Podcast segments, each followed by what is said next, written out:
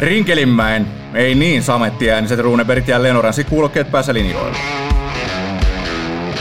Se on siellä. Reteesti Oranssi podcast.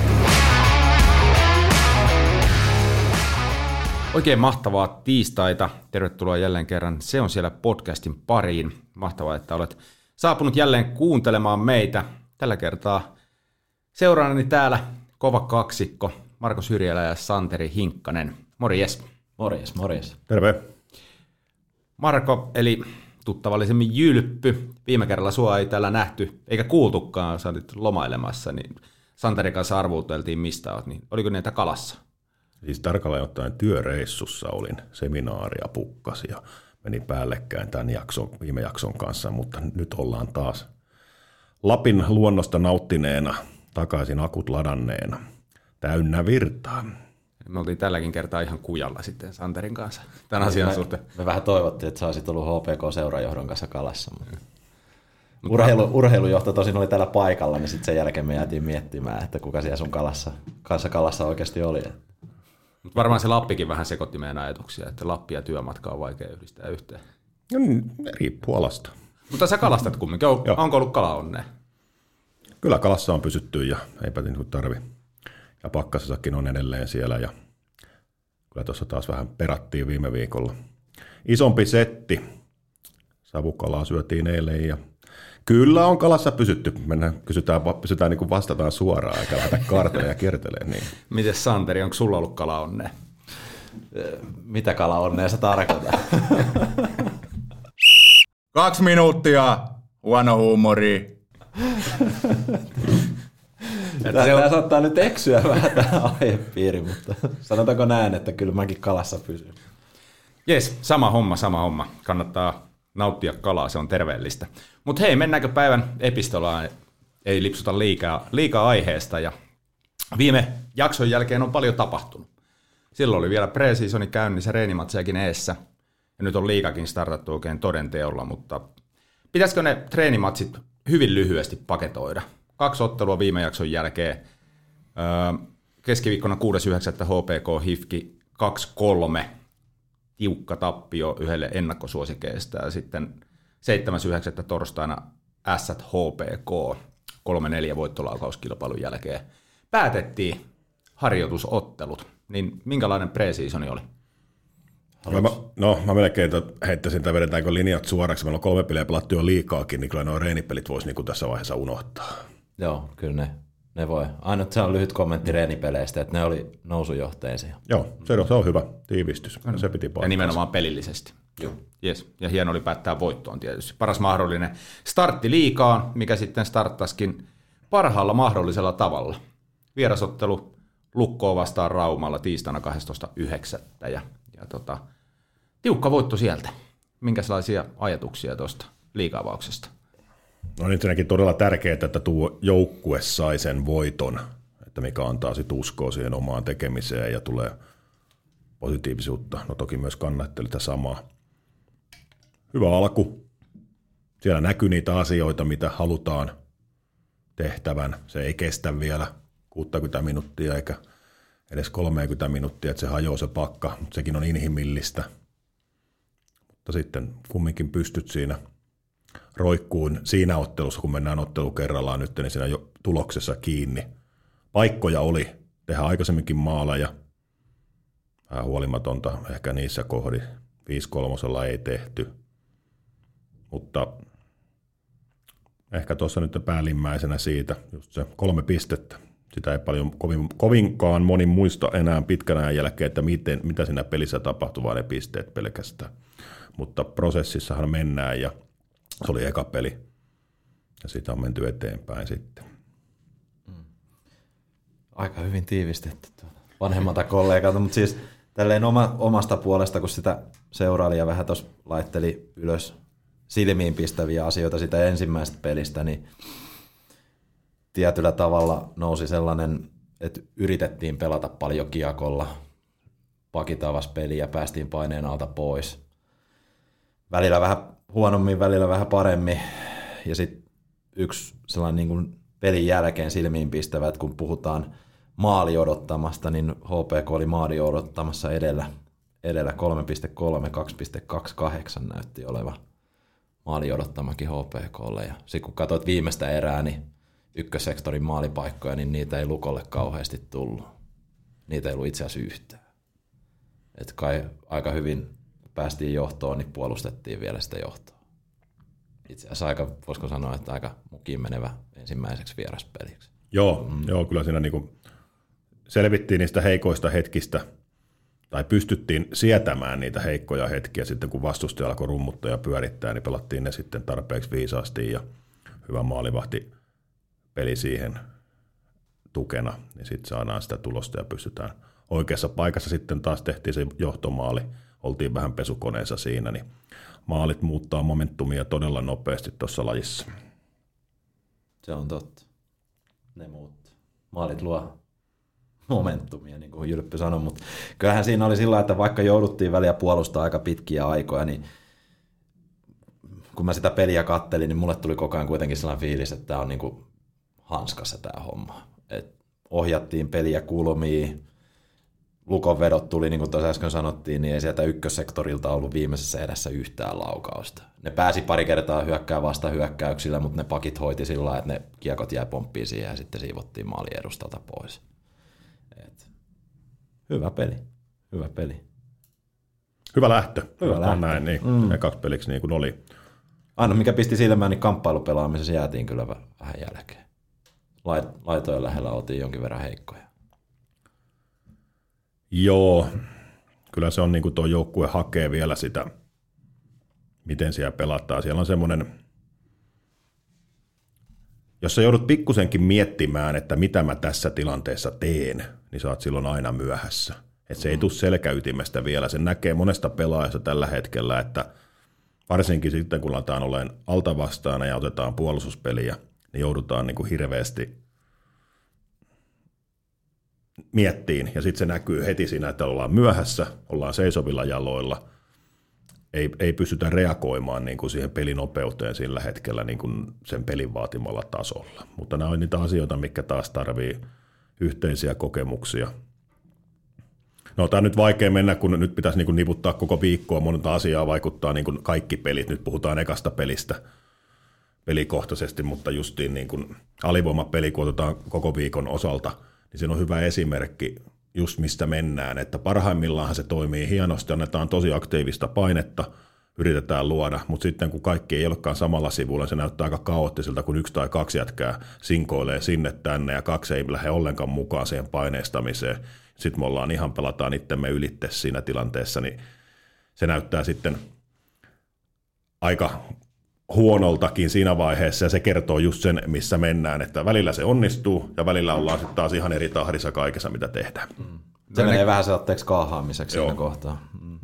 No, ennen kuin ruvetaan niputtaa ihan koko viikkoa, parikin ottelua vielä käsittelemättä. Perjantaina oli sitten eessä kotiavaus Tepsiä vastaan täällä tota, Pohjan tähti Areenalla.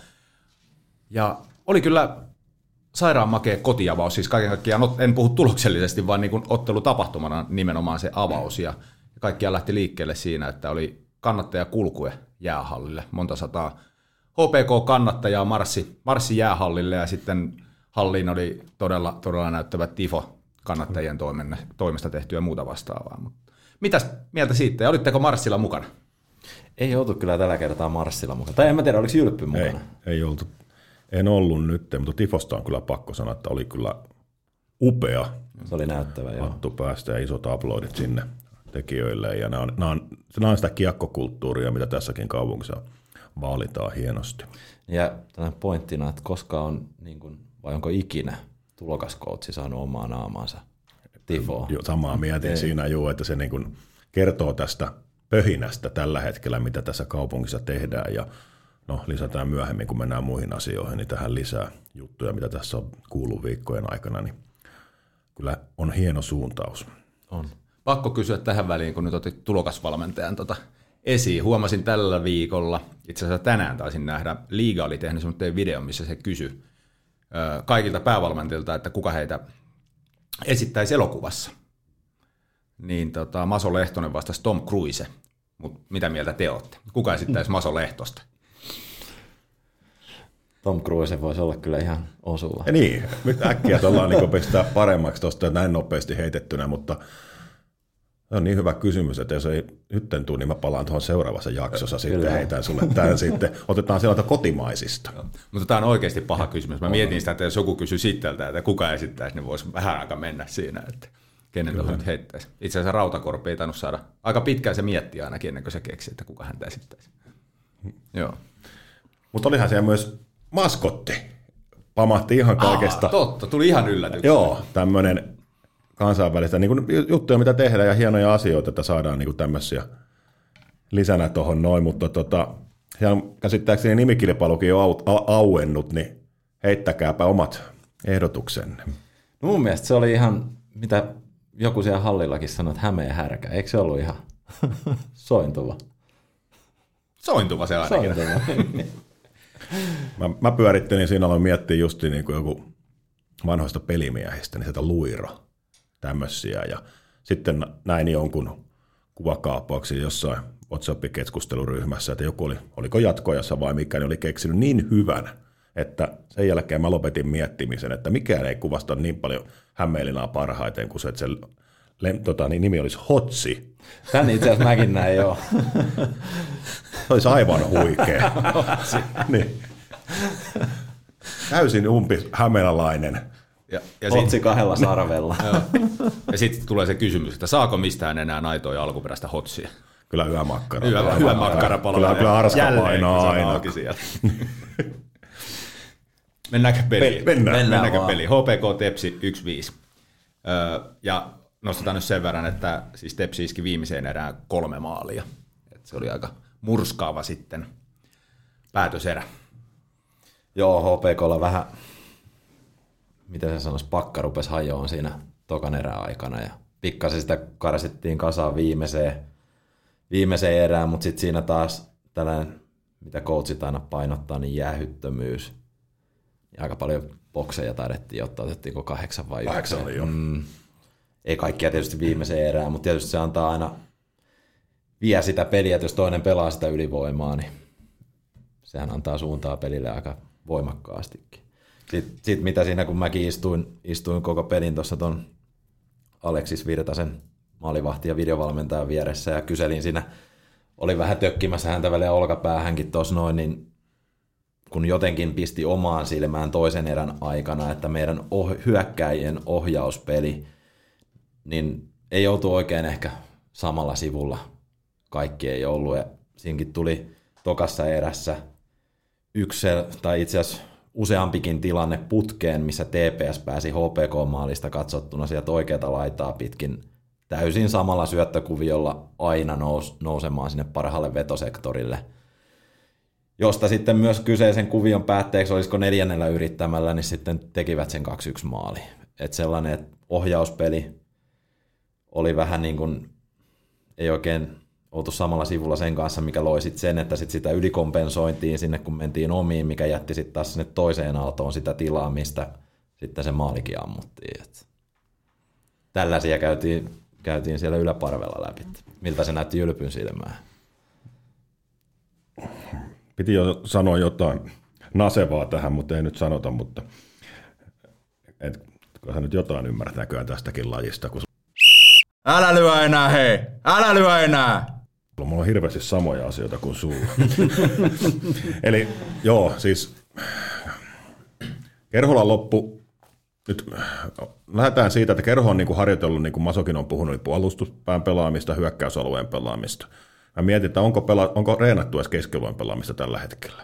Tepsi lähti tosi hienosti, täytyy antaa arvoa sillekin, niin se niiden vauhtilähde tai volttilähde, mitä ne alkoi tekemään tuosta omalta alueen sinisen kulmilta, ne sai kyllä niin komeasti vauhtiin itteensä pela, pelattua. Toki kerhot räppi aivan pirun syvässä, aivan liikkumattomana. Kerho ei pystynyt niin puolustamaan liikkeellä ollenkaan siinä vaiheessa, kun olisi ottaa vauhdilla pois niitä syöttölinjoja.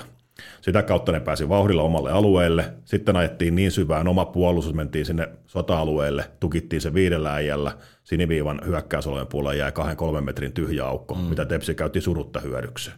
Ne tuli hienosti siitä. Mutta se oli, se oli taas täyttövirhe kerholta monesti siinä, että mennään niin kuin innokkaasti ja halutaan suojella sitä omaa päätä. öö, se jää niin seisovaksi. Jos se kerho ei pää, joka kerta kun kerho pääsee puolustamaan tai hyökkää liikkeellä, niin me saadaan riistoja, me saadaan tilanteesta niistä paljon. Heti kun vauhti putoillaan tasajaloon, me hävitään kaksinkamppailut, hävitään karvaustilanteet, ei pystytä antamaan painetta, ei ykkös- eikä kakkosaaltoa. Niin sitä kautta ei ehkä ei olla vielä sillä, sitä, että olisi keretty harjoittelemaan sitä tarpeeksi, että se tulisi peliin. Sekin on, no eihän se voikaan olla. Mm. Joka peli oli tässä kysymyksessä. Sen verran pakitan vielä, mun unohtui sanoa hei ensimmäistä ottelusta, niin se vajaa eka erä, niin mä pidin todella paljon sitä tasapainosta, mitä Lundeli toi siihen keskikaistalle kerholla. 19-vuotias pelas kuin mies, voitti aloituksia, rytmitti aivan todella hienosti ylivoimalla maalineessa. Ikävä, ikävä loukkaantuminen, toivottavasti palaa äkkiä, koska selvästikin olisi käyttöä tuossa keskikaistalla. IFKhan taas tiedottaa Lundelin tilanteesta, että 4-6 viikkoa sivussa. Aha, tätä, näin? tätä en ole kuullutkaan. No niin. Olisikohan se laina ollut siinä, en Joo. tiedä. No, just näin. Mäki Isakki, mikä se oli, 44 sekuntia. Se, se oli vähän sellainen kanadalainen visiitti. Joo, joo ja nyt tähän, tähän niin, kyllä on huonoa tuuria. On. Mutta joo, tota, toi pisti myös silmään siinä TPS-pelissä. Mä itse asiassa sitä vähän niin kuin itsekseni pohdin siinä, että kun on tollainen joukkue, kun TPS vastassa, mitä valmentaa valmentaja, kun Tommi miettii ne kalpassa, ne on hyvin liikkuvaa lätkää, aggressiivista, niin sitten se, että sä puolustat sitä sillä, että meidän viisikko seisoo punaviivan omalla puolella. Joo. Se olisi pitänyt ottaa heti sieltä ylhäältä kiinni. Niin, mm. joo, tai sitten jos puolustetaankin, mä ymmärrän, jos peli vaatii trapin pelaamista – mutta et sä voi sitä pelata seisovilta jaloilta, vaan saatat itse liikkeeseen ja peruutusvaihteella sitten itse vauhdilla ja pelaat sen siihen mm. kohtaan, kun ne iskee, että sä oot itse jo liikkeessä. Ja sitten sekin, että kun siitä TPS siinä vaiheessa, kun ne ei päässyt syöttelemällä alueelle, ne heti kiekkoa päätyy. Sitten kun mekin ollaan puhuttu tästä meidän joukkueen kamppailupelaamisesta, niin hävittiin vähän siellä päädyssäkin sit niitä kiekkoja, mistä Tepsi rakensi mun mielestä aika hyvinkin jatkotilanteita. Tekin veti vähän kulmarallia. No okei, ylivoimaa ne pyöritti aika pitkälti, että Petrus Palmulle vetopaikkaa, mikä sitten tuotti vikassa erässä sen tuloksen. Mutta... Joo, ja sitten ne, ylipäätään, että kun pelataan voitosta, niin siellä tarvii natsata kaikki. Varmaan ensimmäisenä maalivahtipeli, mm. ylivoimapeli, ei kerro mitään maali karkeutettu tällä kaudella voittaa, se on ihan selvä. Mm. Olihan siellä etukulman maaleja. Nämä on aina vanha totuus, että niitähän Veskalle ei saisi mennä, niin aika monta niitäkin sinne meni. Mm. Mm. Mutta niin kun pitää pystyä niin kovalla tasolla kyllä suorittamaan tuon joukkueen, jos haluaa tässä sarjassa ottaa pisteitä. Mm. Että toi, niin kuin, toi on niin kova sarja, että se opettaa kovalla kädellä heti, jos et saa niin kuin täysin siinä mukana. Mm. Nyt, nyt mitataan kärsivällisyyttä, mitataan sekä kentällä että katsomossa, että turha tuossa niin kuin leukaa on rintaan laittaa vaan duunia duunia ja taas keskiviikkona uusi mahdollisuus. Joka päivä opitaan jotain. Niin, no, sehän näissä peleissä on, että vaikka tulee isosti turpaa välillä, niin parasta siinä on se, että siitä oppii jotain, tai fiksut ainakin oppii jotain. Et nyt saatiin paljon materiaalia varmasti coacheillekin, että missä meillä on puutteita ja isojakin mahdollisesti sellaisia. Joo, isoista maalimääristä, maalikarkeloista ja tota, rumasta tappiosta päästään sitten lauantaihin, koska jos nyt perjantainakin nähtiin paljon maaleja, niin lauantaina vielä enemmän. Ilves HPK 6-3 yöaikaa siinä ei varmaan kauheasti ollut keritty vielä perjantaita analysoida, no, joten tota, niistä videoista ei isosti apua ollut. Joo, mä oon nyt koosteiden varassa tässä pelissä, että oli sen verran esteä, mun piti katsoa sen jälkilähetyksenä, mutta en ole valitettavasti kerännyt kokonaan katsoa matsia, en osaa sillä sanoa jokaiseen asiaan, mutta niin kuin tossakin oli ero, että Tepsi-pelissä pääsi näkemään nyt sen katsomosta, se, että sä näet koko kentän, mm. niin se avaa paljon enemmän sitä, näkee niitä asioita, mitä siellä tapahtuu kuin telekkarin lähetyksestä, mutta Ilves-pelistä kattelin, niin jos oikein muistan, Ilveksellä oli huili perjantaina, kerho tuli lauantaina Tampereelle, erittäin niin kuin lähtökohtaisesti Ilveksellä. Ilves käytti sen alun hienosti hyväkseen, tako siihen maalit ja sen jälkeen niin kuin lehdistötilaisuudessa Masu aika rehellisen karusti tiivisti sitä, että sen jälkeen se on semmoista sympaattista rämpimistä se loppuottelu. Mm. Niin tämä rehellisyys, mä tykkään siitä, että ei se vaan riitä ja jäätiin ja nyt pitää keksiä jotain, millä on parempia, eikä haihatella ja kuvitella ja heitetään jotain jargonia siellä näistä mukamassa, että oltiin niin hyviä. Niin. Mm.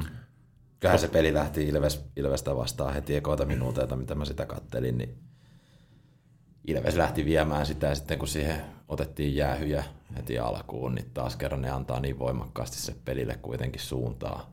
Varsinkin kun on noin hyvä joukkue vastassa, niin Eli Ossi Ikonen oli jäänyt pois ennen Joo, pelin alkuun. joo hänellä, hänellä tuossa noin niin tota, TPS-pelissä, niin, niin tota, ainakin pisti silmään, että nilkka ilmeisesti vääntyi. En tiedä siis faktaa, mutta tilanne oli vähän sen näköinen, että nilkka vääntyi ja sitten oli ennen Ilves-peliä, niin tota, tekivät sitten ratkaisu, että ei pelaa. Mutta joo, no niin kuin muuten siitä pelistä, niin mulla on täällä nyt muutama ranskalainen tällainen jäähyherkkyys oman maalin edusta.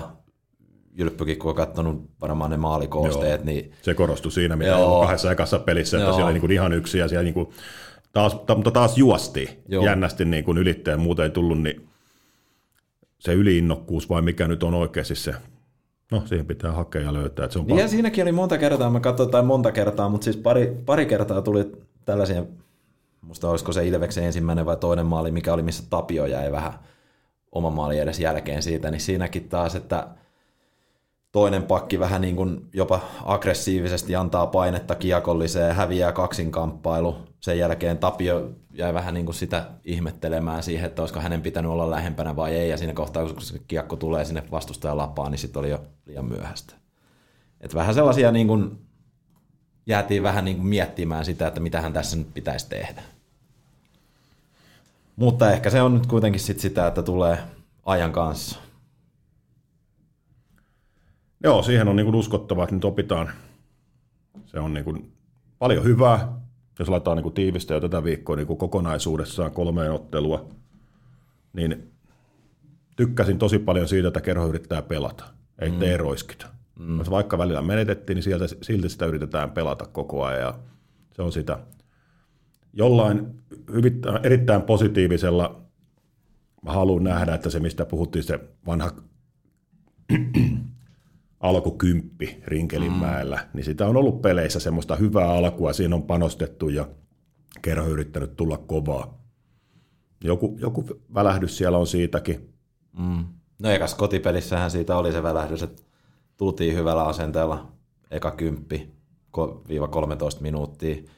Siitä vastustajalle jäähyt ja siitä avausmaalikin. Et siinähän se tuli, mutta sitten taas tämä Ilves-peli, niin kyllä se oli, kyllä se oli niin kuin, sanotaanko näin, että kahteen erään ei oikein saatu hipasta kiinni sitten. Joo, ja tepsi, tepsipeliin mä kyllä nostan semmoitteen, kirjoitin itselleni ylös, että tota, eka kotipeli, joo, vaikka Tepsi lähti sitä viemään, niin vähän jäi semmoinen vaisukuva, että ei niin kuin oltu, että niin kuin missä ne, Tuloksessa roikuttiin, mutta ei pelissä. niin, ja, että missä ne kulmahampaat oli. Että kyllä niin kuin pitäisi olla se eka kotipeli, niin pitäisi olla sitten sitä niin kuin luonnetta ja näyttää ja olla niin kuin enemmän semmoista niin kuin vähän, että niin kuin Voisiko tuossa sanoa, että se lataus niin kuin oikeastaan, että kyllähän siinä oli ekas kympissä, mm. mutta sitten kun tuli se maali, niin sitten tuntuu, että se vähän niin kuin purkaantui siinä. Niin, että onko tuo sitten, kuka tuo joukkueen sytyttäisi? Mm. Pitäisi olla semmoinen, että joku ketju tai joku pelaaja, joka sillä että nyt kääntäisi sitä, että vähän jotain. Nyt tuli hirveä semmoinen ulospuhallus tai vaisuus, vähän mm. semmoinen, ihmeteltiin, mitä se tapahtuu, mm. ja vai turhauttiko se, kun meni koko aika joka puolelta vastustaja ohitte sitten, mutta pikkusen pitää saada niinku siihen niinku semmoista, varsinkin kotikentällä. Peräppä onnistujat nimet Tältä viikolta. tältä viikolta ja, Tai ja sitten ne, ketkä, keneltä odotat eniten parantamista. No jos lähdetään niin kuin kenttäpelaajista, niin niistä onnistujista, niin kyllä mä sanon Martel Huttunen kaksikko pelaa hyvin yhteen.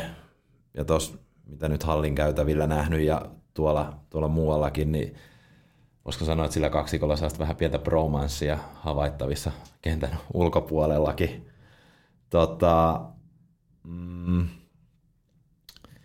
sitten jos lähdetään, no mä en, mä en lähde maalivahtaja syyttämään. Mun mielestä Rajaniemi pelasi Lukkoa vastaan hyvin, Tepsiä vastaan hyvin, otti TPS vastaan monta hyvää, hyvää torjuntaa, vaikkakin sinne meni, meni muutama siitä etukulmasta, mutta se on tietysti sit se, että kun tarpeeksi monta kertaa saat yrittää samalta paikoilta, niin kyllähän se todennäköisyys on, että jossain kohtaa kolahtaa. Huttunen, Rajaniemi, Marttel, mm, Juho Järvel, tai Järvelä, nuori sentteri neloskentässä näytti lukkopelissä hyvältä, tepsipelissä. Ehkä siinä sitten oltiin taas siellä vastuskoveni, pelin taso koveni, niin sitten jäi auttamatta vähän jalkoihin. Mutta yksi, mitä täytyy muuten hei sanoa, niin Pilströmin Antti. Mun mielestä näytti paljon pirteämmältä kuin kertaakaan viime kaudella. Nikkilän Petterin nostan vielä tuohon listaan, pelasi kyllä isoja mm. minuutteja. Oli kyllä, on, on se hidalko ja johtaja tuossa aivan mm. selvästi ja pystyy niin kuin... Mut tuleeko tossakin, että kun katsot Nikkilä ja ö, Hiatasen peliaikoja, niin mua vähän pelottaa, että kun pojat pelaa 25 minuuttia 30 minuuttia per peli, että onko se kauhean kestävällä pohjalla sitten toi meidän pakisto, että jos muut pelaa 15 minuuttia ja kaksi painaa siellä 10 minuuttia enemmän kuin muut per peliä kohde. Se riippuu hirveästi sitä rytmityksestä, että pelataanko kuinka paljon erikoistilanteita, tuleeko ylipitkiä vaihtoja, mm. ja nehän on sitten se palautumisen mm. kannalta niin kuin tärkeimmässä, että kyllä niin kuin molemmat osaa ja tykkää pelata tota, niin, isoja minuutteja. Mm. Ja ne osaa pelata sen energiaystävällisesti, että ne ei tuhlaa sitä niin kuin mm. liikaa sitä energiaa. Niin, mutta mä herätän sen, että onko heidän paikkansa samassa parissa. Mm, se on kyllä totta. No sitten, jos siinä oli näitä, niin mulla oli tuossa sitten, niin kyllä niin kuin enemmän on saatava. Nenonen, Rautiainen, Hiatanen, Ruokonen. Mm. Kyllä sieltä niin kuin tuolta niin kuin pitää saada tuon joukkueen enemmän apuja. Rautiaisesta mä oon odottanut vähän, vähän enemmän ehkä, mitä on tällä hetkellä saatu. Et on vähän jäänyt pelin ulkopuolelle näissä ekoispeleissä. Roni Ahonen olisi varmasti yksi semmoinen rauhoittava palanen alivoimaa ja mm. rytmitykseen ja kaikkeen, että toivottavasti palaisi nopeasti. Ja saataisiin ylipäätään mm. kaikki tuota popcornin osasta tai loukkaantuneiden listalta käyttöön, että saataisiin... Ahonen, Ahonen varmaan voisi vois nyt tota tasapainottaa sitä peliaikaakin, ettei Nikkilälle ja Hietaselle tulisi niin paljon sit minuutteja, koska kyllähän se väkisinkin alkaa näkyä, mitä pidemmälle kausi menee, että jos ne peliminuutit on tota luokkaa. Mun mielestä se jo nyt vähän näkyy Nikkilän Petterin pelaamisesta, mitä hän ei nyt kauhean niin kuin jäähyrikas pelaaja ole ollut, että paljon jäähyä ottaisi, onko nyt tekoihin peleihin, onko hän ottanut neljä vai peräti viisi rangaistusta, että näkyykö se kuorma sitten siinä. Joo, ja siinä mm. tulee se varmasti kerhon jäähyt muutenkin, niin noin voisi katsoa ne jostain, niin aika tasajaloilta otetaan niitä jäähyjä myös, Joo. että tulee just semmoinen, ollaan jalalla myöhässä, niin sitten pikkusen lähdetään jotain mm. mailalla hassuttelemaan, sitten se on luistimen alla, niin se ihmeempää tarvittaa. Mm. Myöhässä ollaan tilanteesta. Se oli kuulkaa se ensimmäinen viikko. Niin kuin Jylppy sanoi tuossa aikaisemmin, että ei kannata pistää leukaa rintaan, vaan leuka ylös ja jatketaan työntekoa. Kausi on pitkä vielä ja tällä viikolla mennään taas. Siellä on heti huomenna keskiviikkona HPK Jukurit ja perjantaina HPK Hifki sitten Pohjantähti Areenalla kello 18.30 molemmat ottelut. Ja lauantaina vielä S HPK. Mutta hei, viimeisen parin viikon aikana on tapahtunut paljon muutakin kuin pelkästään pelattu otteluita. Muun muassa pelaaja-uutisia. Viimeksi puhuttiin FOPSI-yhteistyöstä ja mm. nyt sieltä sitten Samuli Aaltonen lunasti itselleen loppukauden mittaisen sopimuksen. Ansaittu. Ansaittu sopimus. Joo, ja erittäin niin kuin täsmä roolitus, varsinkin nelosketjua kun ajatellaan. Mm. Ja siihen niin kuin... Voittomaalin syöttö Raumalla. Kyllä, ja Piiströmin kanssa pelaa mm. niin kuin hyvin. Ja Järvellä siinä niin se on hyvä kolmikko, kun ne on pelannut, niin se on aika Joo, häne, häne, hän on hyvin tuonut siihen neloskenttään sellaista tasapainoa, ja tuosta mitä nyt katsonut tässä reeneissä, niin hän on sellainen, että mikä on hyvin, miten se sanoisi, sellainen, sellainen persoona, että joka haluaa koko ajan enemmän ja enemmän, että toskin jää välillä molarijäillekin vähän sinne harjoittelee molarien kanssa ja käy ilmeisesti välillä aajunenkin mukana vähän kamppailupelaamista harjoittelemassa, että sellainen hyvin harjoitteluorientoitunut kaveri. Haluan mennä eteenpäin. Kyllä varmasti, niin kuin, että olet valmistautunut tuohon alkavaan mestiskauteen ja Forssasta Rovaniemelle pussikyyteihin ja yhtäkkiä sulle lyödään liikalappua hyvin menneiden reenipelien jälkeen, niin mm. kyllä varmasti on motivaatio aika. Maistuu. Mm. Maistuu, joo. Tämä on hyvä tietyllä tavalla sillä niin kuin mainosta myös sinne Forssallekin, että he saavat varmasti niin kuin kiinnostua pelaajat mm. siitä heidänkin projektistaan siellä, koska mahdollisuus on nousta aika nopeastikin mm, liikaa. Mm, se on paikka tulee, että jos liikajoukkueessa on loukkaantumisia, niin kuin nyt on ollut vähän, niin tuossa tuodaan kaveri kokeille ja pari harkkapeliä ja pum, saat soppari. Joo, ja kuulin mm. semmoinen, että oli myös A-junnujen peliin tuotu sieltä joku pelaamaan Forssasta, että kyllä tässä niin kuin Joo, pela- pelaajia on A-junnujenkin mukana kierrätetty jonkin verran Forssa Joo. Kautta. Että siellä on harjoituksissa ollut porukkaa mukana kyllä. Tästä päästään niin kuin pienellä aasinsillalla just siihen, mitä vähän sä sivusi jo aikaisemmin, kun on tuossa keskustellut ihmisten kanssa taas jääkiekosta ja Hämeenala ja sitten jääkiekkoilusta, niin täällä on täällä ollaan niin kuin aivan äimän käkenä, että mitä täällä tapahtuu tällä hetkellä, että siellä on niin kuin juniorivalmentaja, mikä on ollut 10-15 vuotta tuossa mukana ja nyt kun on uudet linjat vedetty tässä, niin koko aika tapahtuu palavereita, selvät raamit, mitä tehdään, järjestetään valmentajakerhoja, missä on liikavalmentajat mukana antamassa omia vinkkejä ja lyömässä siellä hanskaa yhteen, niin, niin kuin upeeta, että niin kuin näin lyhyessä ajassa on saatu jo tämmöisiä, niin kuin, että kaikki niin kuin hekumoo ja se pöhinä, se on niin kuin mm-hmm. hyvä sana sille. Nyt, nyt sitä niin kuin tehdään siellä junnukin, junnukiakon parissa ja kaikki on sillä että vau, että nyt oikeasti niin kuin sanat ja teot kohtaa, mm. mistä on puhuttu, eikä pelkästään jäädä sinne puheisiin. Toihan oli yksi kysymys muun muassa, kun Ilkka Haape ja Erkki Rajamäki oli viime jaksossa täällä näin, että mitä juniorijääkiekolle ja U20-joukkueen tulevaisuudelle, niin siellä on ainakin alkanut kausi hienosti. Joo. HPK on U20. Voittamaton. Ku, kuusi ottelua, kuusi voittoa. Kaksi tullut mm. jatkoajan kautta. Johtaa sarjaa tällä hetkellä kahden pisteen erolla Tepsiin. Että. Oliko Järvelä A mukana lauantaina? Mm, en ole ihan varma tuosta, mutta tuota Pärssinen oli ainakin. Joo, kun mun pitäisi Pääsi katsoa, että ne, kun se vaihdettiin sitten näin, että se ei ollut liikan mukana, niin oliko se sen A-pelin takia vai mikä? Me voidaan tämä tarkistaa. Joo. Sehän voidaan lisätä K-Supermarket Hattulan palvelutiskiin. Mut siinä- Ei siinä- ole kiellettyä meidän itse heittää sinne kysymyksiä. Mutta siinäkin on taas yksi asia, että kun tämä yhteistyö, että ei se ole pelkästään se popsi, vaan se on myös A-junnut. Mm. Ja sieltä kautta B-junnut. Ja niin kuin se on iso, miten sitä pystytään koko aika hakemaan ja kaikille niin kuin paras mahdollinen pelipaikka, missä tulee vastuuta ja mistä saadaan niin kuin kehitettyä pelaajaa paremmaksi. Kyllä. Sitten loppuun voisin vielä mainita sen, mikä niin ikään oli kysymyksenä. Erkki Rajamäki sen jo tavallaan sanoi viimeksi, mutta nyt se sitten Eetu Liukas itse The Hockey Newsin haastattelussa mainitsi, että pysyn täällä, enkä ole menossa takaisin Eurooppaan. Joten se saakaan saatu päätökseen. Vastaus on selvä. Se, se tietyllä tavalla tullut yllätyksenä, että kun toskin, toskin noin hallin käytäviltä kuulu, kuulu kyseistä tapauksesta juttuja, niin kyllä se oli jonkin aikaa ilmeisesti selkeää, että kun Eetu sinne pääsee, niin aikoo yrittää siellä sitten seuraavalla kaudella läpimurtoa, jos ei nyt NHL, niin jää sitten todennäköisesti se farmiin pelaa. Pelillisesti ihan perusteltua hänen pelityylillänsä opetella se pienen kaukalon pelaaminen, että se ei Euroopassa mm. kehity, se rooli, mihin hän niin kuin on tarkoitus ottaa siellä, niin sitä kautta ihan ymmärrettävää, mutta kyllähän aika monta hämeenlaista kiekkoromantiikkoa jo näki sen lauantai-illan ja pakki hakemassa vastustajan, vastustajan pakki hakemassa kiekkoa, kun sieltä tulee Eetu Tuulola ja Eetu Liukas molemmin puolin karvaamaan, niin kyllähän moni sen näki, että olihan siinä jotain.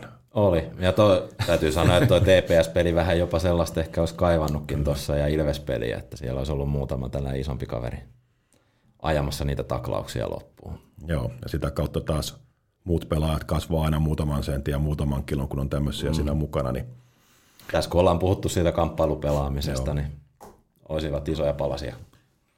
Kyllä, mutta ei mitään. Hei, hyvä ja erittäin hieno asia tietysti Eetulle, mutta kuin paljon tsemppiä sinne. kyllä ilman muuta juuri näin.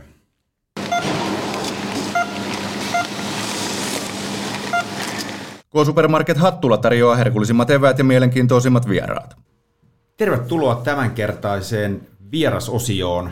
Ja kuten tähänkin asti, niin meillä on äärimmäisen, äärimmäisen mielenkiintoiset vieraat ja tällä kertaa myös äärimmäisen pitkäaikaiset HPK-kasvot. Toinen vieraistamme äh, on toiminut seurassa muun muassa pelaajana, kapteenina, apuvalmentajana, päävalmentajana, aition vastaavana, asiakkuusvastaavana, markkinointipäällikkönä, kokkina ja pelaajien tarkkailijana. Saavutuksia HPKssa löytyy pitkä lista, muun muassa eniten syöttöjä 273, eniten pisteitä 461, ensimmäisen liigajoukkueen päävalmentaja, ensimmäisen liigamitalin voittaneen joukkueen päävalmentaja, ja listaa voisi jatkaa vielä pitkään tästä eteenpäin, mutta sen pidemmittä puheitta oikein lämpimästi tervetuloa Hannu Savolainen. Kiitos paljon.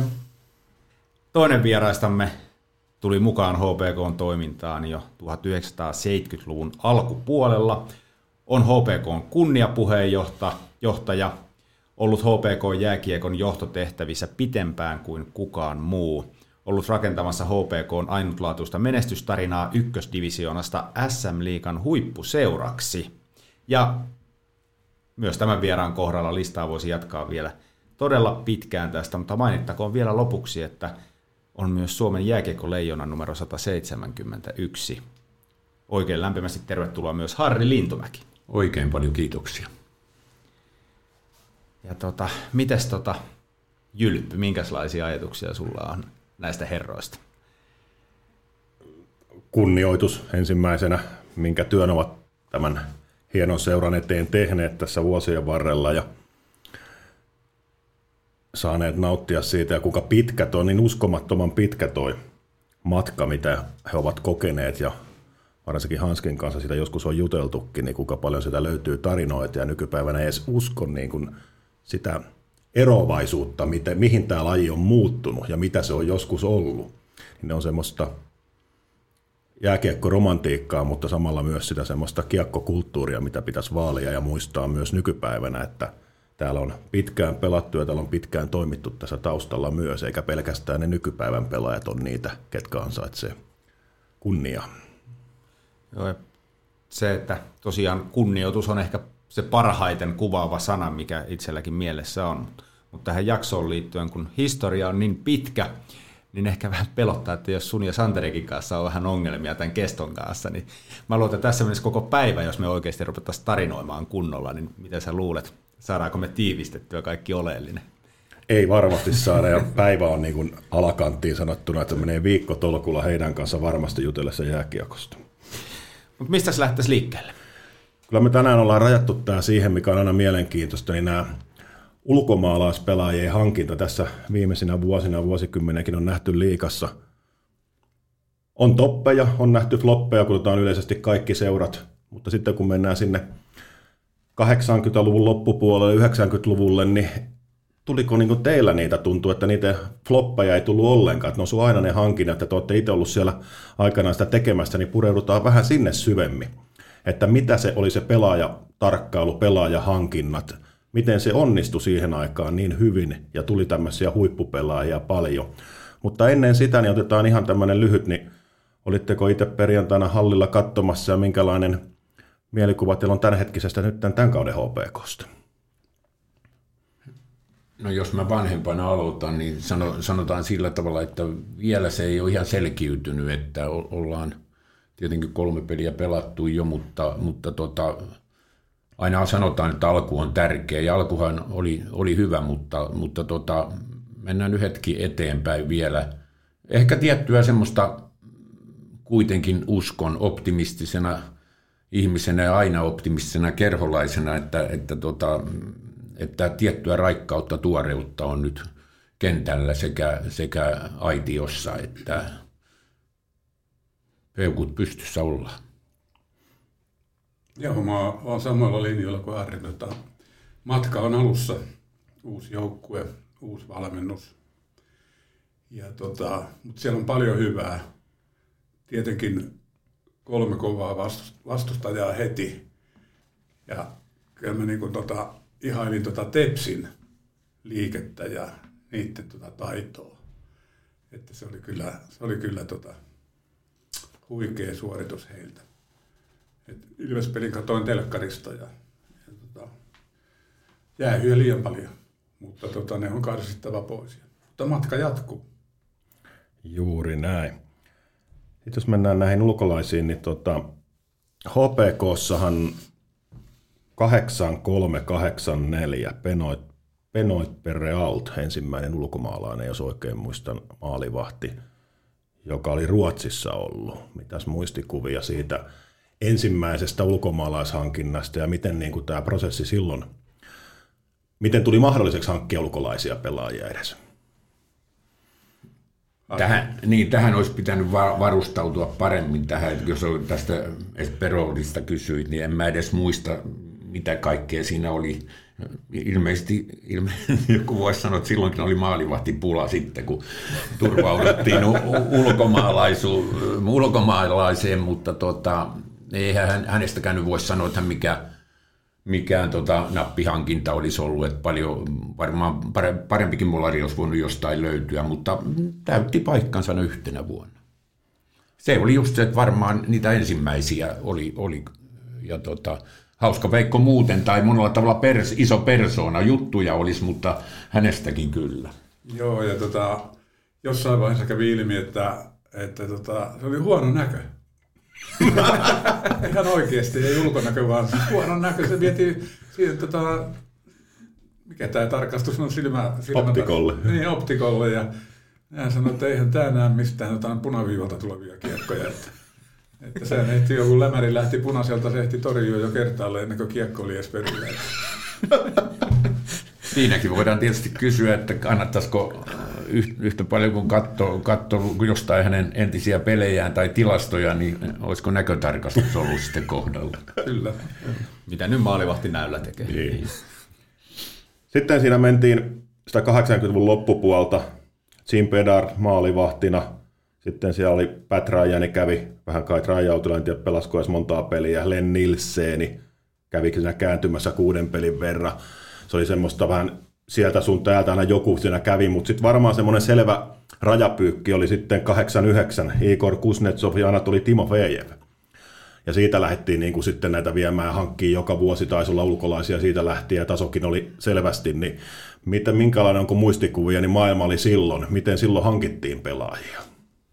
Harri tietää sen, miten silloin Niin, joo, nämä venäläiset oli, oli sellainen pelaaja-agenttitoimintaa harrastanut venäjän kielen taitoinen äh, jollakin tapaa yhteydet tai äh, sinne päin omaava muutenkin kuin Boris Korsov nimeltään. Äh, ja tota, ne tuli hänen kauttaan ihan, silloin oli, oltiin, oltiin tota paljon suljetummassa tilanteessa maailmassa. No nyt ollaan tietysti Venäjän suhteen vieläkin suljetummassa, mutta tota, joka tapauksessa niin eihän siitä voi, se on rehellisesti myönnettävä, että, että kyllähän Igor Kuznetsov otettiin niin kuin tilastojen perusteella, hän oli Neuvostoliiton liikan y- pistepörssin voittaja tai kakkonen, jota aivan huipulta.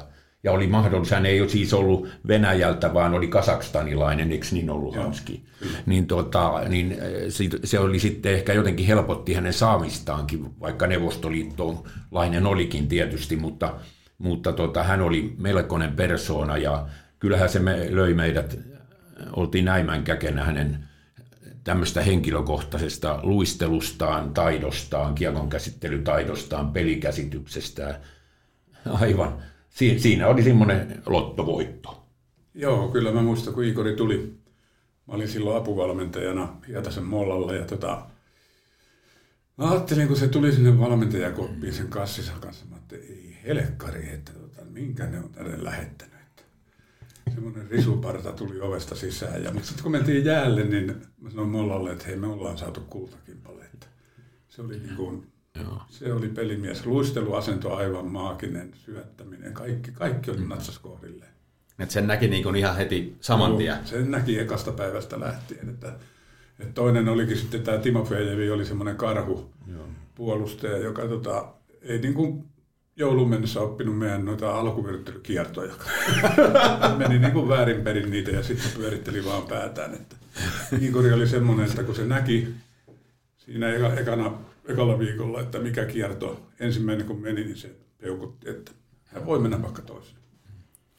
Tulkki oli sitten silloin seuran mukana aika paljon varmaan kuin näitä. Kyllä. Koko ajan. Koko ajan. Koko ajan, joo. joo. Pelitapahtumissa, joo. myös vaihtoaitiossa.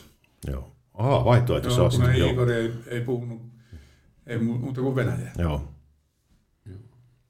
Se oli tosiaan, se, se oli Neuvostoliiton kulta-aikaa, Neuvostoliiton maajoukkue ja e, Igor ei tästä syntyperästä hän ei kuulu mihinkään Moskovan eikä Pietarin tai Leningradin porukoihin ja ei ollut sillä siinä sisäpiirissä, mikä Neuvostoliitolla oli silloin, vaan oli tämmöinen luonnonlapsi ja lahjakkuus, niin kuin sanottu, Kazakstanista ja, ja tota, sen takia hän oli jotenkin irrotettavissa. Ei sieltä, ei sieltä kovin montaa muuta ehkä olisi tuon tasosta miestä saanut.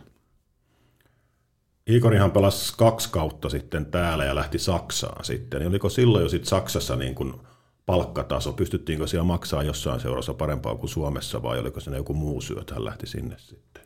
Onko mitään muistikuvaa tämmöistä? No, mulla on semmoinen käsitys, että Igorin vaimolla oli saksalaiset sukujuuret jollakin tapaa, ja Saksa häntä kiinnosti ja hänen bisneksissään. Hän sitten siirtyi tämmöiseen kokona- kokonaisvaltaisesti liike, liikemieheksi sitten. Tota, hän oli puolittain liikemies kyllä pelatessaankin täällä Hämeenlinnassa, teki kauppaa. Mutta tota, hän, Saksa oli häntä lähellä, tai oliko vaimon kautta lähellä? Oliko, joo. Niin. Kyllä. Ja sen takia hän siirtyi kyllä. Saksaan. Ei, ei siinä jääkiekkoilliset syyt painanut, oli, okay. oli ehkä muita, muita asioita. Sitten hän päästiin jo 90-luvulle, joka alkoi, voidaan pitää kultaisena tsekki vuosikymmenen. Mm. Miten tämä tsekki tuli mukaan sitten pelaaja suuntana HPKlle?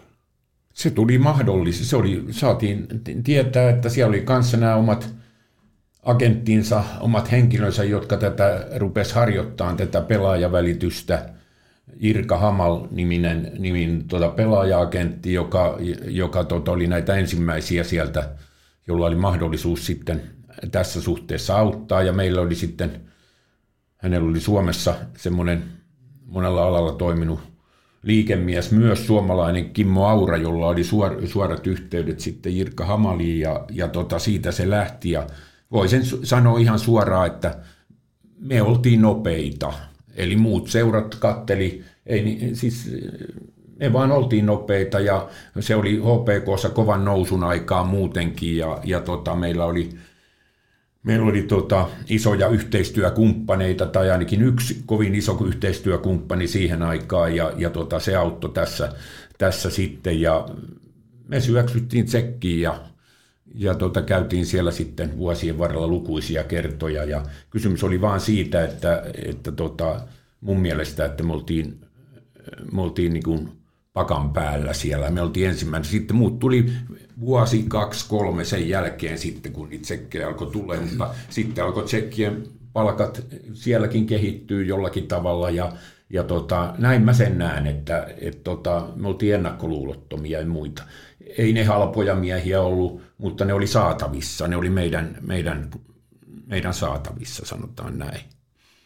Heistä on vain hyvät muistot, he oli lähes kaikki aivan, aivan loistavia pelaajia ja kaikki lisäksi sopeutuivat tänne hyvin. Joo, kyllä. Hyviä muistoja. Ja tosiaan niin ei paljon harhalaukauksia tullut ja ei. siinä mä kyllä luottaisin Jirka Hamaliin ja Kimmo Auraan ja sitten Pulliaisen Juuso. sitten sen jälkeen, joo. Että ne Juuso varsinkin, niin se tota, auttoi meitä sitten, jos joku oli niin kuin harhalaukaus, niin Juuso hoiti sen pelaaja johonkin muualle täällä sitten. Ja kyllä meidän tapa oli, mä olen käynyt näissä tarkoituksissa Tsekissä 10-15 kertaa ainakin, niin, niin tota, katsomassa oli tilanteita, jolloin olin tuolla rast- käräjäoikeudessa töissä ja, ja tuli joku, joku tota, niin kuin Hanskikin oli siihen maailman aikaan, ja tuota, tuli äkki tilanne, niin että mä perjantai-aamupäivällä soitin vaimolle kotiin, että, että nyt äkkiä muutamat paidat mukaan, me lähdetään iltapäiväkoneella Prahaan ja, ja tota, siellä on nyt saatavissa tämmöinen tilanne, tai siellä on tämmöinen tilanne ja tätä pitää mennä nopeasti katsoa. Sitten mentiin. Eli ensimmäisenä tuli agentilta niin sanotusti lista, että ketä pelaaja olisi saatavilla. Sitten kun muut alkoi kattelee VHS-videoita siitä pelaajasta, niin te lähditte kattoon paikan päälle sen pelaajan. Joo, toi pitää varmaan vähän paikkansa, mutta oli myös niin, että menkää kattoon ja kysyttiin, että ketä te haluatte ja ketä, ketkä kiinnostaa. Se oli myös niin päin. Irka Hamal käytti tämmöistä, että no, tulkaa tänne ja sanokaa, ketä, ketkä kiinnostaa. No helppohan ne oli sanoa, ketkä kiinnostaa, kun ne oli niitä parhaita siellä. Siis kun sanottiin, että onko, onko toikin mahdollinen, joku, joku tota, Thomas Kapustastahan se pitkälle alkoi silloin, joka, joka oli kyllä jo käynyt Amerikassa, mutta sittenhän näitä vaan koveni Simitsekit, Lasakit, äh, Kuhartsikit. Maajoukkuetason pelaajia ja, ja tota, oli tsekki, semmoinenkin tilanne, Hanski muistaa hyvin kanssa, oltiin Jyväskylässä, oli, oliko se joku turnaus vai sekin maajoukkue pelaamassa kuitenkin ennen kauden alkua. Niin tota, me oltiin siellä, touhuttiin siellä tsekkien hotellissa melkein huone, huoneesta toiseen ja, ja, tota, ja pelaajia kävi siinä vähän keskustelemassa ja tällä tavalla sitä silloin tehtiin. Oltiin, niin kuin sanoin äsken, että oltiin, muut seurat ei ollut mukana kovin se Ei meillä olisi tietenkään siihenkään maailman aikaan IFK tai Tepsin kanssa ollut mahdollisuuksia rahalla kilpailla, mutta ne ei vaan niin kuin, ollut hereillä vielä. Mä muistan yhden Deutschland Cup turnauksen Harren kanssa lähdettiin kanssa vähän niin kuin pikahällityksellä katsoa katsomaan. Taksiku, ta, joo, ta, taksikuskikin veti lentokentältä 190, niin Harri sanoi mulle, että kysy siltä, että onko se pakko ajaa näin kovaa. No mä esitin kysymyksen, niin se näytti, että kaasu on pohjassa, ei tämä mene lujempaa. Ymmärsin väärin sen. Mutta sillä, sillä, siltä turnaukselta jäi Toupali. Joo. Toupali jäi, ja Toupali tuli yhden toisen pelaajan kanssa meidän hotellihuoneeseen, ja neuvoteltiin se soppari kuntoon ja se Toupali lähti menee, niin sitten mä kysyin tuolta Jirkalta, että Hamalilta, että mikä takia tämä toinen jäi tähän vielä. No sekin haluaa HPK. Joo. Ja tota, eli Thomas Jelinek. Ja sitten juu, että hän pääsee irtaantumaan tämän kapin jälkeen Suomeen suoraan. Ja No eihän se onnistunut sillä mutta niin itse varma se oli, että tota, kun hän tulee rajautille, niin pojille pitää saada toi tarhapaikka ja tota, neljä huonetta ja keittiö, niin mä sanoin sitten, että mutta hei näytöt, näytöt ensin, niin tuu kattoo huomenna. Ambulanssi haki toisen Sakemannin jäältä, ja toinen vietiin paareilla ja se katsoi meitä sinne aitioon vaan ja iski silmään. Näytöt on annettu. Se antoi kovat näytöt. Jäikö sieltä, nyt kun on aikaa kulunut niin kauan, niin on niin sanotusti jo vanhentunut, niin jäikö joku nimi harmittaa, kenen kanssa, kenen perässä olitte, mutta ei onnistunut kerhoon saamaan? Mulla on yksi nimi, on niitä voin olla montakin. Että me käytiin silloisen apuvalmentajan, Hanski muistaa, mikä se oli Aki Järvisen kanssa. kanssa tota, tämä oli, oltiin vielä Venä, Venäjä-yhteydetkin, oli, käytiin Moskovassa silloin äh, Sergei Nemtsinov nimistä sitten supertähti NHLssä. Häntä kun oltiin vokottelemassa, koska hän tota, oli saatu viestiä, että hän olisi tulossa tänne. Ja, ja, tota, ja se seura, joka oli Kryde ja Sovjetov silloin aikaan, oli suostuvainen siihen. Kyllä, Sergei saa lähteä, hän on sillä tavalla ansioitunut ja maajoukkue pelaaja Neuvostoliiton maajoukkue silloin. Kateltiin siinä yksi peli ja ei tässä mitään, mennään papereita kirjoittaa. Ja kirjoitin, minä kirjoitin muistaakseni jo nimeni allekin ja sitten piti Nemtsinovin allekirjoittaa, mutta hän rupesi sitten yhtäkkiä niin pyörittelemään kynää edestakaisin, että ei hän vielä, että katsotaan huomenna, kun hänellä on toi, nyt toi yhteys tuonne New York Rangersiin. Ja näinhän siinä kävi, että se jäi sitten tota, haaveeksi ja se tuli ihan, oli päivästä kiinni, voisi sanoa näin. Ja, ja tota, ne oli sitten hyvin nolona nämä Kryljan pomot siinä sitten ja, ja tota, äh, esittivät sitten, no eikö tältä nyt kukaan muu sitten kiinnostu, että tämmöinen kuin Dimitri Myylev, niin mä kävin niin kuumana, käytiin sitten siinä, että me mitään myyleveitä oteta tänne, että tämä Nemtsinov oli puheessa ja ei tässä sitten mitään ja siihen voi sanoa, että kaduttaa, että hän teki ihan melkein samanlaisen uran kuin Nemtsinov Buffalossa ja monessa NHL-seurassa. Vähän erityyppinen, ehkä voimahyökkääjä enemmän kuin Nemtsinov sitten ja tota, näin se sitten, sitten Myylevkin lähti sitten johonkin muualle varmastikin ja niin NHL sitten heti ilmeisesti. Tapasimme Torinon olympialaisissa ää, sitten siellä olympiatalossa Nemtsinov, joka oli, oli tota Venäjän kakkosvalmentaja silloin ja katseet kohtas ja ei oltu tavattu siinä välissä tietenkään ja istuttiin alas ja mä kysyin, että muistatko, kyllä hän muistaa oikein hyvin. Harmittaa, kun kysyin, niin se sanoi, että no ei hänelle huonosti ole käynyt. Olihan meillä sitten yksi kolmaskin kova, tota, niin kun piti laittaa seuraavana päivänä, niin oltiin siellä Venäjällä turnauksessa, niin tämmöinen kuin Selivanov. Ja Joo. juteltiin tälle illalla pelin jälkeen, että joo, hän, hän voi tulla Hämeenlinnaan, mm. että tota, niin, mentiin seuraavana päivänä aamujälle, niin se tulee pahoittelen, että sori vaan, että tota, yöllä tuli kutsu tuonne Rapakon taakse. Joo, kyllä näitä on tämmöisiä ollut.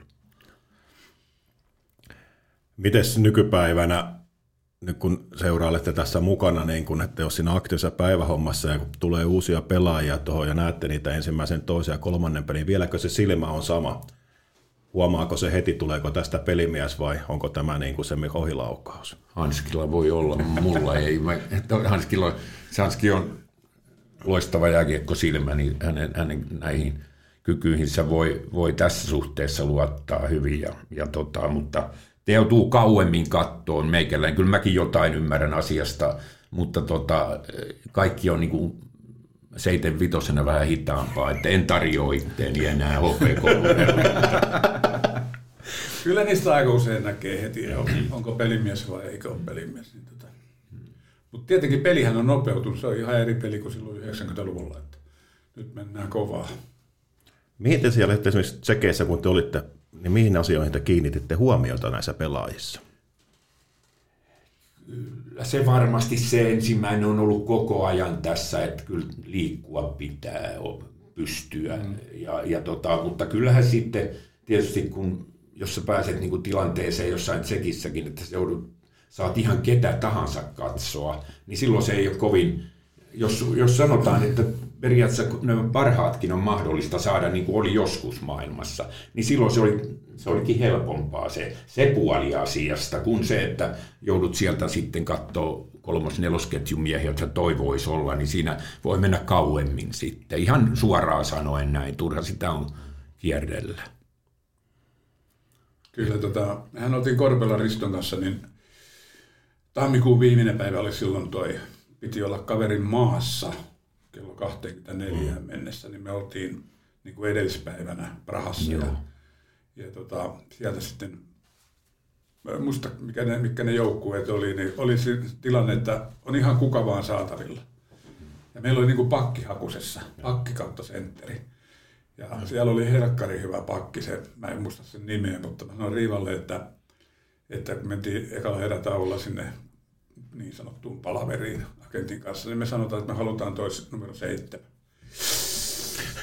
Kuule, se on just semmoinen, että sitä, sitä noi ei anna. Mm. Että kattokaa joku toinen. No sitten ruvettiin sentteriä jaakaa ja taas oli seuraavalla erätauolla, kun se on just hyökkäyspää semmoinen helmi, että ei voi luovuttaa. Me tultiin tyhjin käsin pois.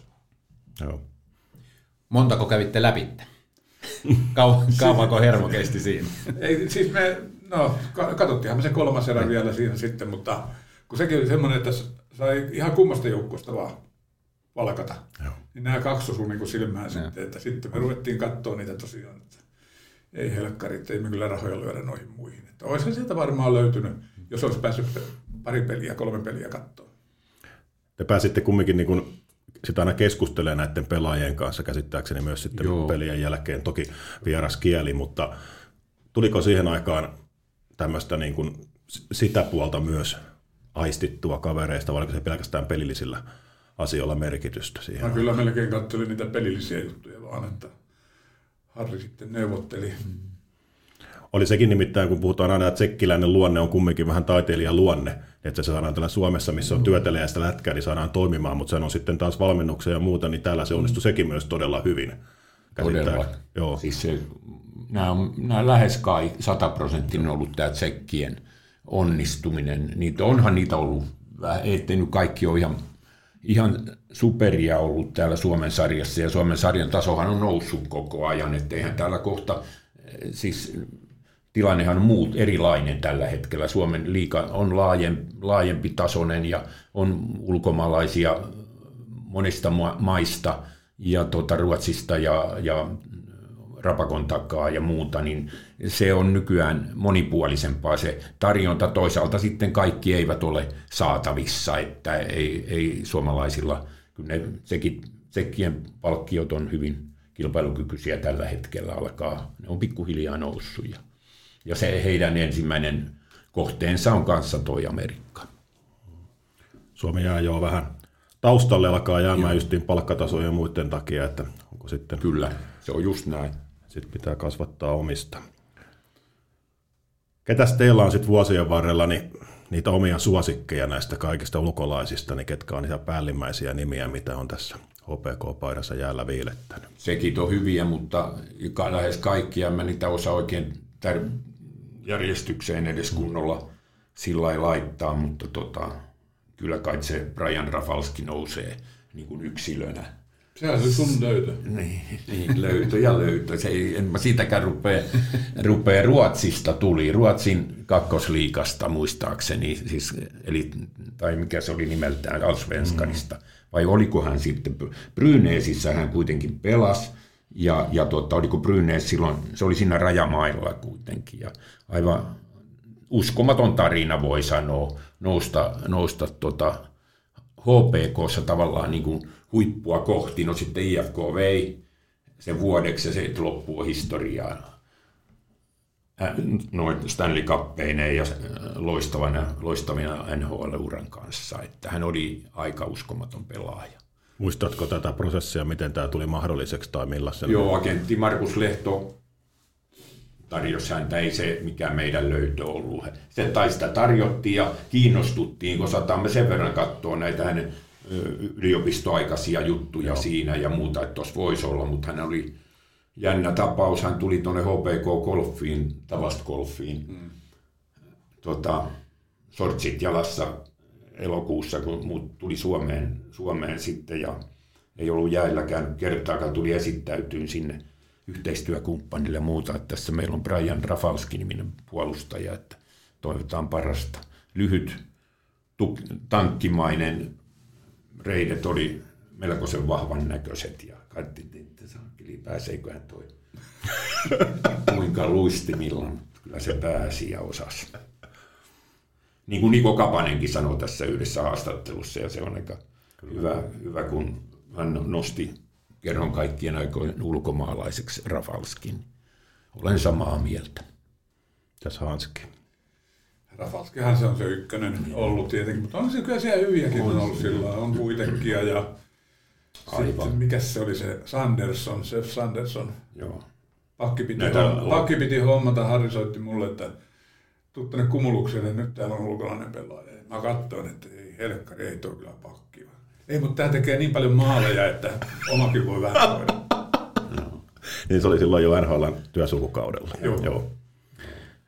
Mutta tässä on se, se, että tässä heitetään puoli ja toisi Hanskin kanssa tätä.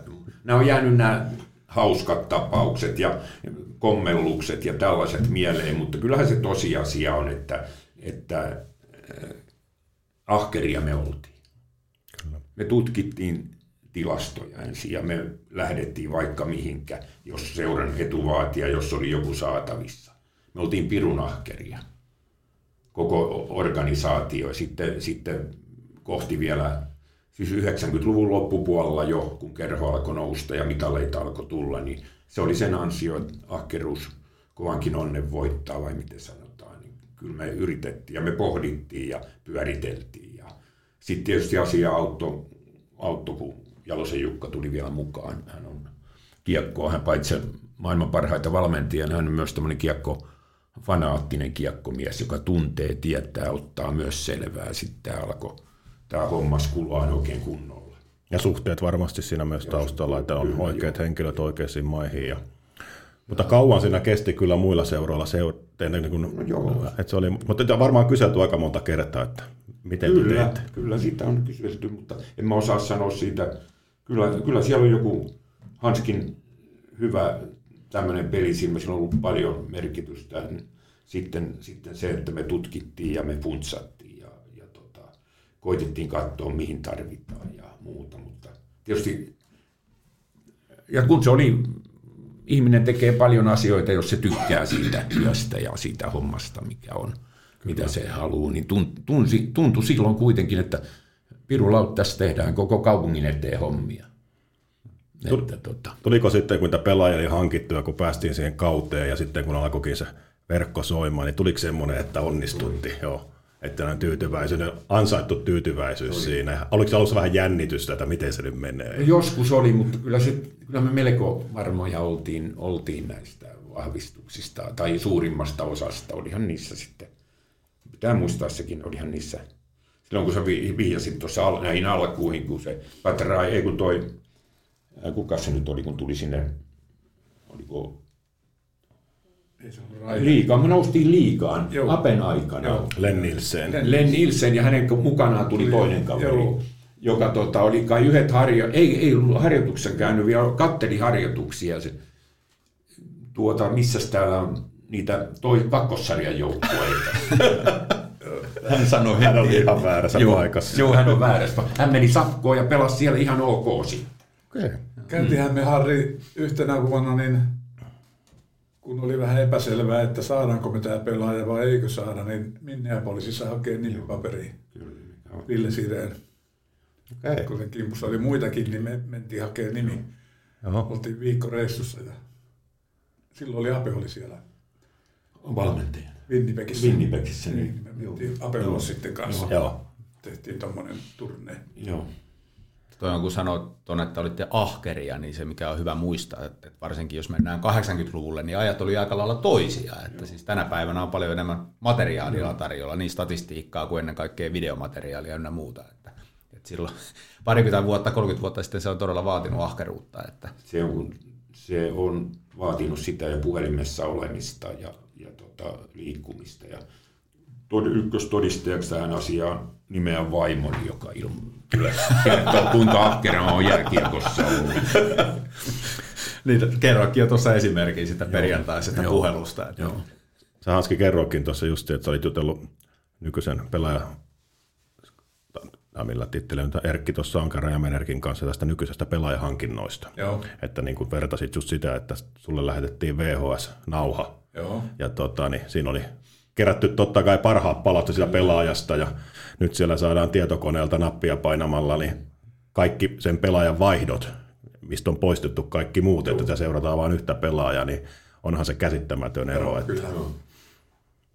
Tuossa Eki Rajamäki, joka on pitkään toiminut NHL-seurojen Pittsburghin ja Bostonin skauttina, sanoi, että hän arvioi, kun mä kysyin varta vasten ihan, että, että mikä, paljon tämä on vaikuttanut niin kuin tämä skauttien matkustamiseen ja peleissä istumiseen, niin ajattelin, tai sano suuruusluokkana, että ehkä jos ennen piti 10-15 kertaa käydä jotain kaveria, josta suunnitellaan varausta, niin, niin katsomassa fyysisesti paikan päällä. Nyt se on ehkä vähentynyt puoleen ja sitten se toinen puoli tutkitaan nauhoja ja analysoidaan niitä.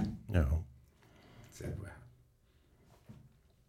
Miten Hanski, kun pakki kuin Vladimir Sisak, Joo. Ja hänen autoilunsa, siitä on kanssa. Tälläkin on tapahtunut, kun on tullut tänne sitten. Joo, siis no Sikillähän oli sillä että olisiko se ollut toinen vuosi menossa ja, ja tota, selvisi, että ei hänellä olekaan korttia. Ja tota, no sitten me sanottiin, että me joudutaan ottaa sulta nyt auto pois.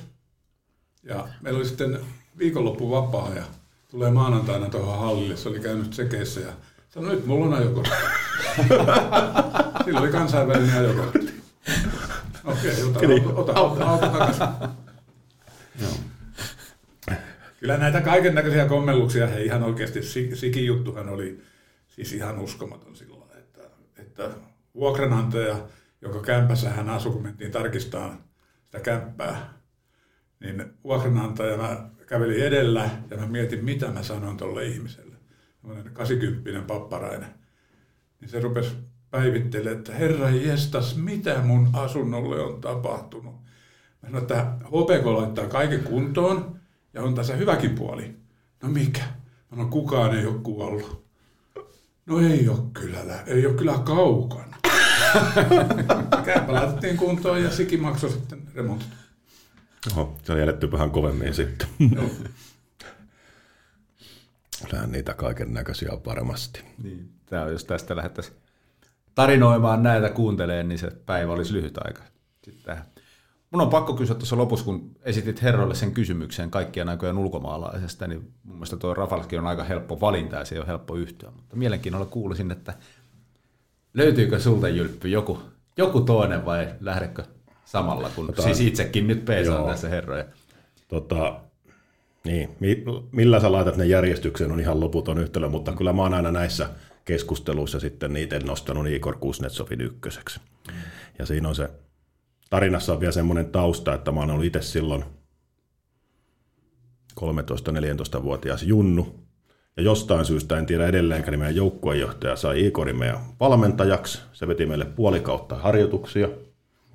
Ja tota, niin se oli siinä ja sai seurata sitä sen luistelua ja niin kuin, nykyään käytetään termiä teränkäyttöä. Silloin semmoista ei ole keksittykään vielä siitä, mutta orbitin muoviluistimella, se meni ja sitten on jäänyt ikuisesti mieleen sitten, että vaikka reeneistä en tykännyt, niin se oli ihan sama, oli meillä yksi ykkönen, kaksi ykkönen tai mikä tahansa ylivoima, niin jokainen reeni alkoi sillä, kun Igori vähäsi pilliin ja kupekeikka, kupekeikka, ja siellä me varusteet päällä painettiin niitä jäällä, ja alkuhan sitten ei tullut yhtään mitään, mutta sen puolen vuoden jälkeen niin uskomattoman viinoppi tekee kamat päällä, hei kuperkeikka, isokin poika. Ja. Tässä tulee varmaan nyt sitten tämä ikäero hyvin esiin, kun mä en ollut noita näkemässä tai kokemassa. Ja niitä kuperkeikkoja. niin. Joo. Varmaan Igoria tarkoitit. Juuri näin, Kyllä. juuri näin hänen vaimonsahan oli olympiavoimistelija. Voimistelija, joo. Että ehkä ne kuperkeikat on sieltä kotoisin. Aivan. Ja kyllähän tässä täytyy tietysti sanoa, ohjelman ideahan oli nämä ulkomaalais, ulkomaalaiset ja niissä on paljon tarinoita ja loistavia pelaajia ollut kiistämättä HPKlle niin kuin kullanarvoisia. Mutta kyllä sitten kuitenkin se perusjuttu tehty näiden kotimaisten kanssa ja, ja niiden houkutteleminen ja saaminen, missä on aina ollut kuitenkin siellä näiden ulkomaalaisten kanssa, kun oltiin vähän niin kuin etuotossa, voisi sanoa nopeita, niin se oli leimallista silloin, mutta suomalaisten kanssa se on ollut aina semmoista taistelua koko ajan saada hyviä, se on meille sopivia, meidän mahdollisuuksissa olevia suomalaisia huippupelaajia. Ja toisaalta sitten yrittää pitääkin niitä meidän helmiä, ketä meillä on, missä me ei ole useinkaan sitten onnistuttu. Että tämä se, tämä, tämä se raadollisuus on, että usein ne ulkomaalaiset meiltä kuitenkin sitten on nämä meidän omat miehet, meidän huippu, jos mennään tässä parikymmentä vuoden aikana, niin kyllähän ne sitten on lähtenyt HPKsta Suomessakin isompiin seuroihin, jotka on, jossa on ehkä paremmat olosuhteet ainakin ainakin tota, joiltakin osin, niin se on ihan ymmärrettävää. Ja, ja tota, kyllä se kovaa taistelua ja raadollista on, on monesti. Ja edelleen homma jatkuu samanlaisena. Jopa tiukentuu. Jopa tiukentuu. Niin, juuri näin, että ei ainakaan helpottunut ole. Kyllä. Hei, kiitos. Nyt meidän on aika siirtyä palvelutiskin puolelle. Kuulette kohta, mistä siinä on kyse. K-Supermarket Hattulan palvelutiski vastaa myös teidän kysymyksiinne. K-Supermarket Hattulan palvelutiskissä vastaamaan jälleen kerran teidän somessa lähettäminne kysymyksiin. Tällä kertaa erityisen kiinnostavaa tuntui olevan juurikin tuo menneiden vuosikymmenien pelaajahankintaprosessi, ja siihen tuossa jo aikaisemmin vastattiinkin, mutta muutama kysymys jäi vielä käsittelemättä, joten lähdetään perkaamaan niitä sitten. Ja ensimmäisenä tällainen kysymys, että mitä on HPK-laisuus? Kai se tuolla rinnan alla sykkii. Sitä se on ainakin mulla ollut sillä, että mä oon vuodesta 69, eli mä olin 16 vanha, kun pääsin edustuksen mukaan. Ja siitä lähtien se on se sydän sykkinyt. Yhden kauden mä olin Lahdessa kokeilemassa liikapelejä. Silloin kun oltiin, täällä ei ollut halliakaan silloin vielä. Niin tota. Mutta tota, kyllä se HPK, se on niin kuin, ainakin meillä niin kuin suvussa meillä tota, kaikki käy pelejä katsomassa. Nyt tällä viikolla ilmeisesti puolivuotias Katin tyttökin pääsee katsomaan peliä. Osa pelaa vielä ja osa kehittyy. Käytetään hyväkseen tässä heti viime kaudelta, niin minkälainen tunne oli nähdä numero 18 jäällä? Kyllähän se hienolta tuntui sillä että pitkästä aikaa 18 oli jäällä ja, ja tota, koko suku oli katsomassa sitä peliä. Sitten vielä se on jäänyt mieleen se IFKta vastaan se ensimmäinen maali, niin sehän ei häviä ikinä tuolta verkkokalvoilta. Siinä oli, tota, sori Otto, jos kuuntelet, siinä oli Paajasen Otto, kenen Valtteri siis syrjää. Joo, jos mä, ei, ei tuohon Hanskin määritelmää HPK-laisuudesta paljon lisättävää on jotain. Se on, se on vienyt mukanaan ja, ja tämä on niin kaudet, kaudet on niin kuin, nämä menee nopeasti nämä kaudet ja aina uudessa kaudessa uudet haasteet ja, ja tota, tämä sinänsä niin kuin, tämä on semmoista, tästä, tässä on jonkunnäköinen oravan pyöräkin, mutta se ei ole epämiellyttävä oravan pyörä, vaan että vuodessa on erilaisia jaksoja. On, on tota, loppuhuipentumat aina keväällä ja sitten alkaa uuden kauden tekeminen ja uuden joukkueen rakentaminen ja sitten se on aloituksen odottaminen, että kuinka se lähtee menee ja sitten se pitkä runkosarja. Ja väitän, että, että tota, ne, jotka HPK eteen tässä töitä tekee, tavalla tai toisella pelaa tai, tai ovat sitten, sitten tota, toimistolla töissä tai hallintohommissa tai huoltohommissa, ihan missä vaan, niin, niin tota, ne ajattelee suurin osa samalla tavalla, että, että tämä on juttu, mikä on iso sisältö elämään. No tuosta päästäänkin sujuvasti seuraavaan kysymykseen, kun toit esiin henkilöt, jotka tällä hetkellä tekee töitä seuran eteen toimistolla. Te olette tosiaan jättäytynyt sivuun tästä aktiivisesta seuratyöstä, mutta nyt luodaan uutta strategiaa. En tiedä, miten tarkkaan olette seurannut tai kuullut, tiedätte, että mihin HPK ollaan viemässä, niin, niin minkälainen näkemys teillä on siitä ja onko, onko hyvä suunta niin sanotusti?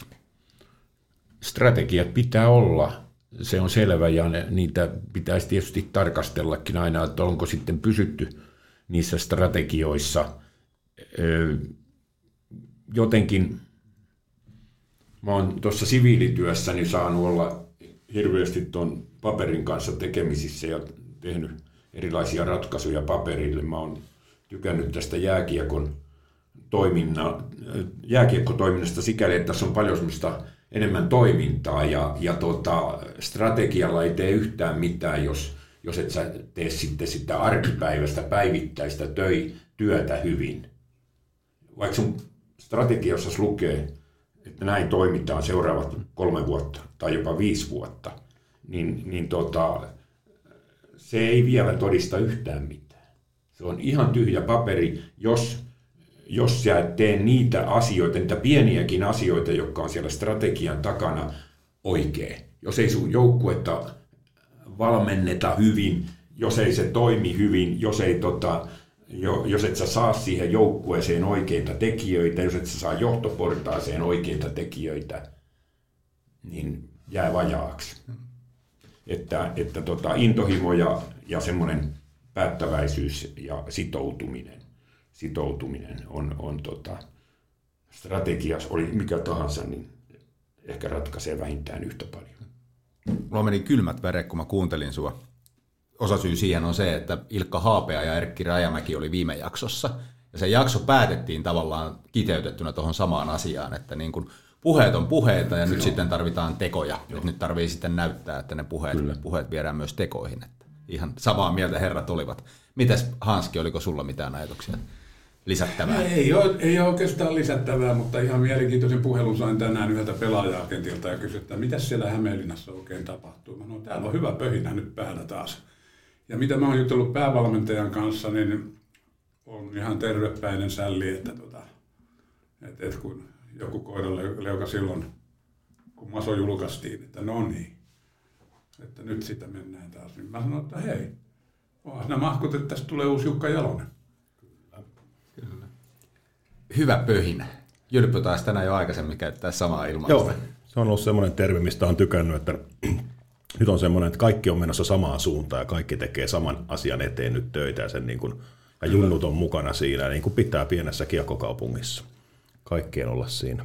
Tärkeää on myös se, että, että tuota, nykyinen puheenjohtaja on selvästikin, hänellä on kovat paineet ja häneen henkilöityy paljon asioita, niin kaikesta näkyy, että hän on sitoutunut tähän hommaan ja, ja, tota, ja kantaa huolta ja, ja funtsailee asioita. Että se, on, se on tärkeää. Kyllä. Sitten olisi vielä teille osoitettuna yksi kysymys, tai oikeastaan Hanskille viimeinen, niin mitä HPK on nykyisen kapteenin Juuso Hietasen tuliaismopolle tapahtui? Jaa, mitähän tota, mitähän, siis mitä tapahtui? Miten sille tuliaismopolle kävi? Joo, itse asiassa kävi kahdelle mopolle. Eli me oltiin Tallinnassa turnauksessa syksyllä 86. Juuso oli vähän yli yksivuotias ja meidän Kati oli vähän yli yksivuotias ja sitten Hokkasen Iivo oli vähän yli yksivuotias. Ja kuinka me saatiinkin päähämme, kun me oltiin siellä tavaratalossa kiertelemässä, että viedään tota niille lapsille noin semmoiset muoviset potkumopot. No se oli hyvä idea. Halvat mopot ostettiin tuliaisiksi lapsille ja kuinka ollakaan sitten niin tota, yhtenä iltana, siinä meillä oli semmoinen vapaa-ilta, niin saatiin päähämme, että mitä jos kokeiltaisiin niitä mopoja, että vedetään kiinnityt kilpailut tuossa hotellin käytävällä. Ja, ja niinhän siinä vedettiin, ja siinä, kyllä siinä kaksi mopoa ainakin hajosi. Sitten mentiin jostain lisää mopoja seuraavana päivänä, eikä enää kilpailu. Mutta Katin mopo on vielä meidän mökillä. Eli Katin mopolla on ajanut Valtteri, Viljami, Werneri ja nyt tämä Vivi, joka on puolivuotias, niin tulee ajamaan ensi kesänä siellä mökillä.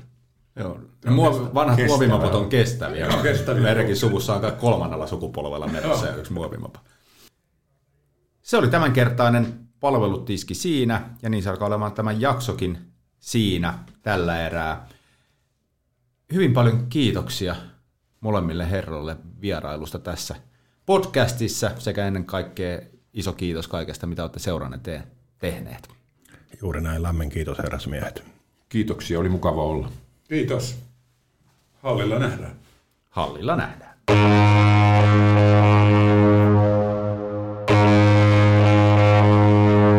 Se on siellä, siellä. vain putki kilahti. Ja lätkämaalin perukoille jälleen vilahti. Se on siellä, siellä. se sinne pujahti. Taas lamppu palaa takana, se verkkoon sujahti.